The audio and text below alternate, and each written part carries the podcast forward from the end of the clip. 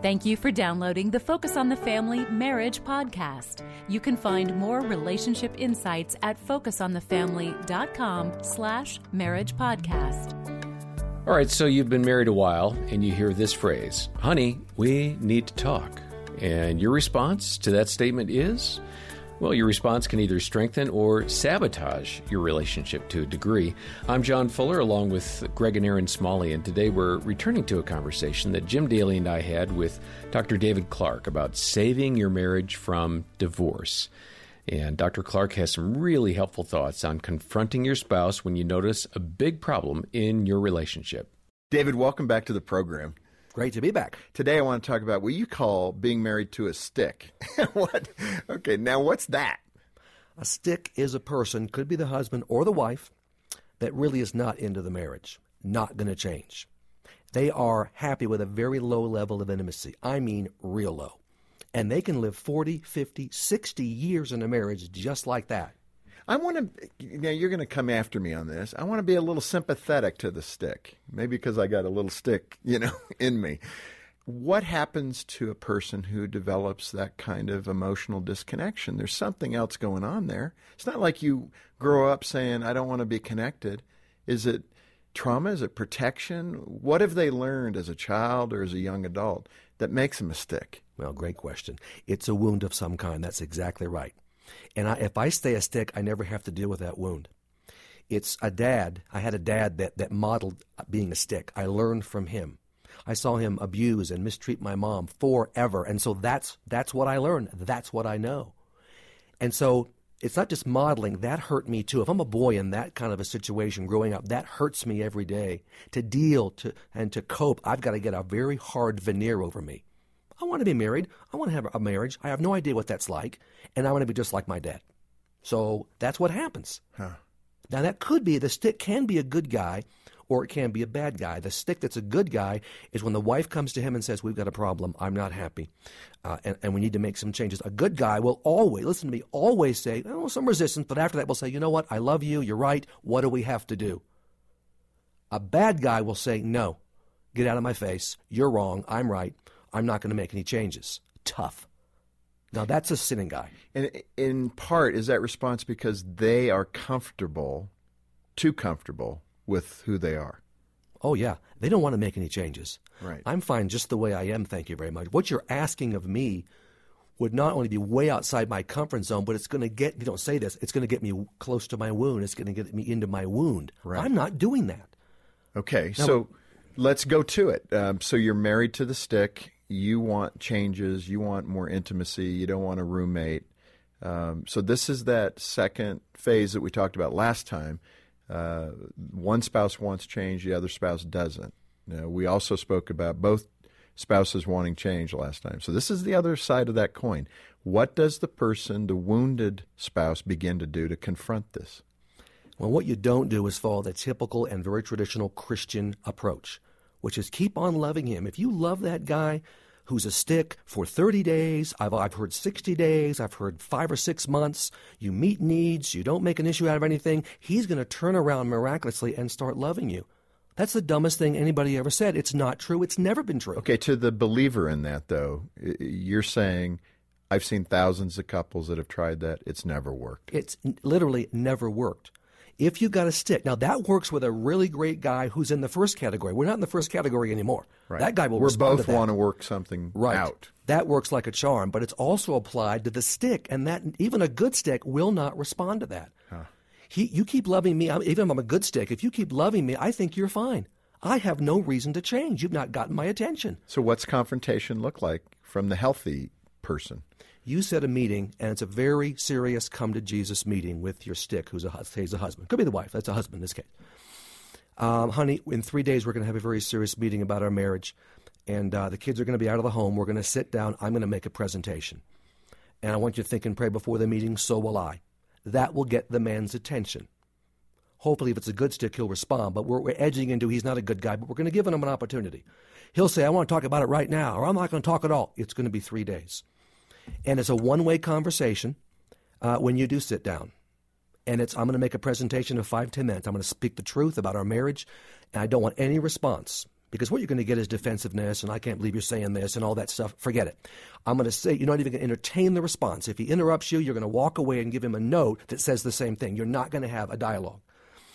Because he'll give the same dumb response he's always given, and you're sick of hearing that, and you should be, frankly. So I'm unhappy in our marriage. Here's why. I'm part of the problem, too. I'm not saying I'm not. I, let's go through a series of steps, and I don't want a divorce, for example, that, that is going to turn our marriage around. I'm asking to think and pray about that. I am not happy. You don't use the words I love you in that first meeting, because huh. if he hears that, you're done.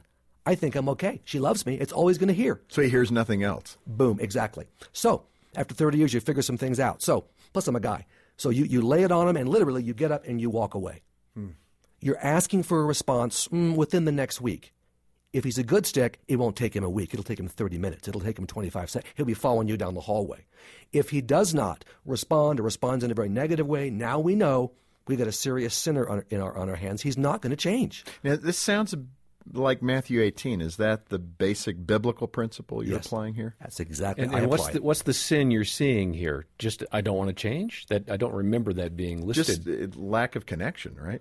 Yeah, mm. it's any anything short of loving your wife as Christ loved the church is, in my book, a sin. Mm. Now, it, it's not a sin if you get the guy's attention, first phase or first category we talked about. If he changes right away and there's repentance, we're done. We're going to move on. We're going to build a new marriage together.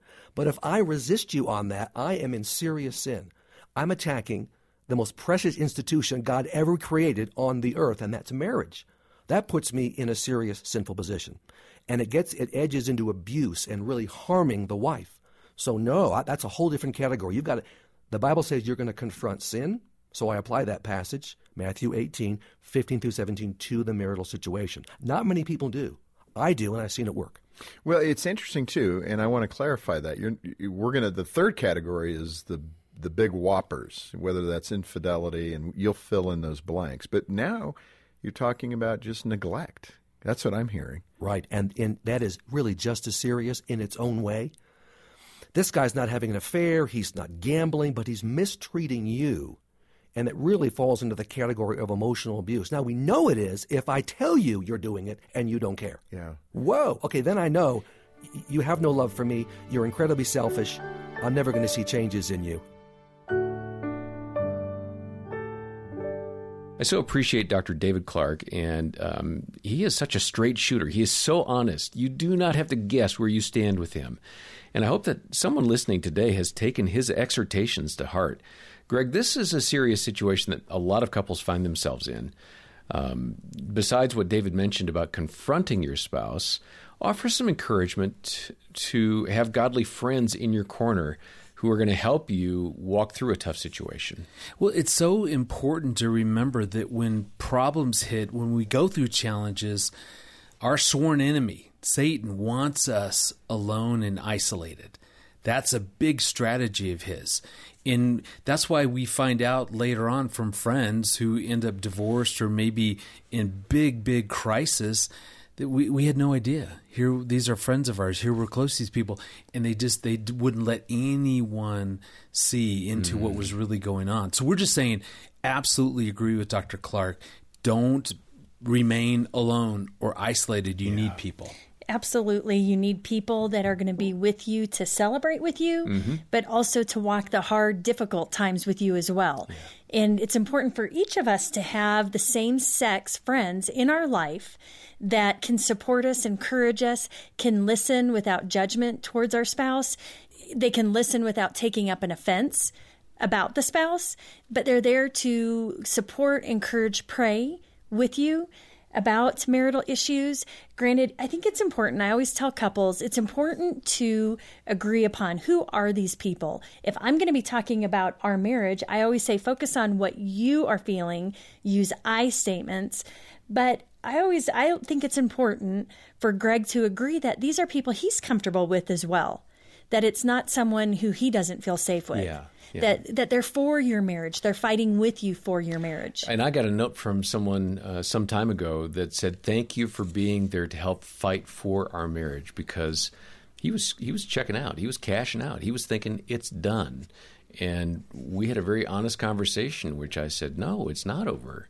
And and it's not like I'm the only voice, you know, rooting for him, but he needs a group of people. Greg, is it harder for guys to do this, or is it harder for wives to find the help they need in I, I terms think, of supportive friends? I think in a general way, it's probably harder for guys. You think about just the sheer volume of conversations every day in this country alone, at coffee houses, at restaurants, over you know, Bible study that, that women do, and they do a great job of talking about what's going on. And, and it is harder for guys. I have a, a friend who came to me and just shared, here's what's going on. And what what's important is that I needed him to know that you can share what's going on in your marriage. And I know your wife, I'm not going to take offense to that. I know that there's two sides. And I needed him to know that just you can vent. And I will not take that personally. I will not see your wife in a different way, but I'll be that guy that you can just vent to. And so it's important, maybe on the other side of this, as the person that's being confided in, to not then take up an offense against that mm. person's spouse. That That's not when we're being helpful. That's important. I wonder how many people would like to be, I mean, they, they wish they were the kind of friend that could help out in these situations, but it's so awkward. And I, I do know both people, and I don't know what to say. I don't have any good counsel, so I'm just going to keep my distance. It's too awkward to be a part of that. What would you say to that? You know what? I think the best thing you could say to that person is to let them know how you're feeling, that I'm I'm feeling awkward because I love you both, but I want to be with you and I want to walk with you.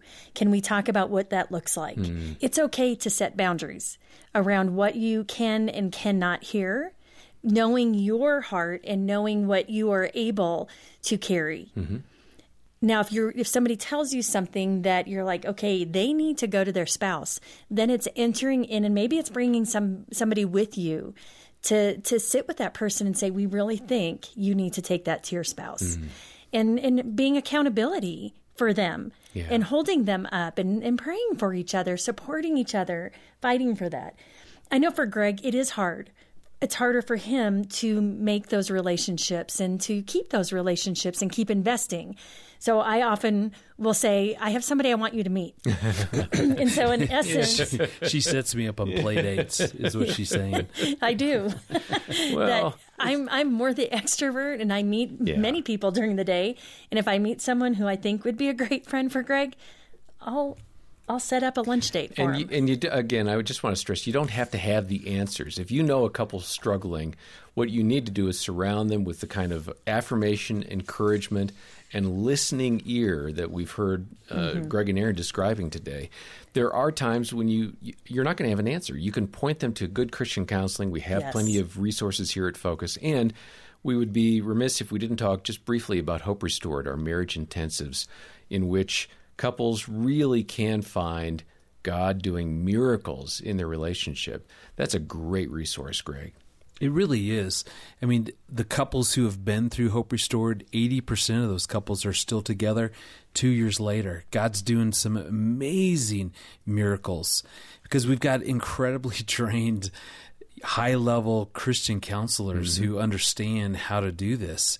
And so if you're in crisis, if you guys are really feeling stuck, man, we'd love to walk with you through that crisis time. And I'm telling you, we, Erin and I, having led those before, we, we've just seen God do so many miracles. And I was just traveling the other day, and I was talking to a, a gentleman that works at a church, and he said, I did that. We, we went to the Hope Restored. Mm. I didn't really think we needed it, but oh my goodness, it was so good. And and I said, and I guess you're one of the eighty percenters who are still together? He said, yeah, we, we've been together about five years since we went, and we mm. are happy. That's incredible. We're doing mm. well. So yeah, don't think there's ever a situation that God can't redeem and restore. And Hope Restored is certainly one of the most effective ways we know to take a broken marriage and bring it back to life. Um, learn more about Hope Restored, uh, about Doctor David Clarke's great book, I Don't Want a Divorce, which includes a lot of great information mm. and insights, and how you can join our support team here at Focus on the Family so you can help marriages thrive in Christ. You can find all those details in the show notes. Next time, more from Doctor Clarke. And for now, on behalf of Greg and Erin, I'm John Fuller, and this has been the Focus on the Family Marriage Podcast.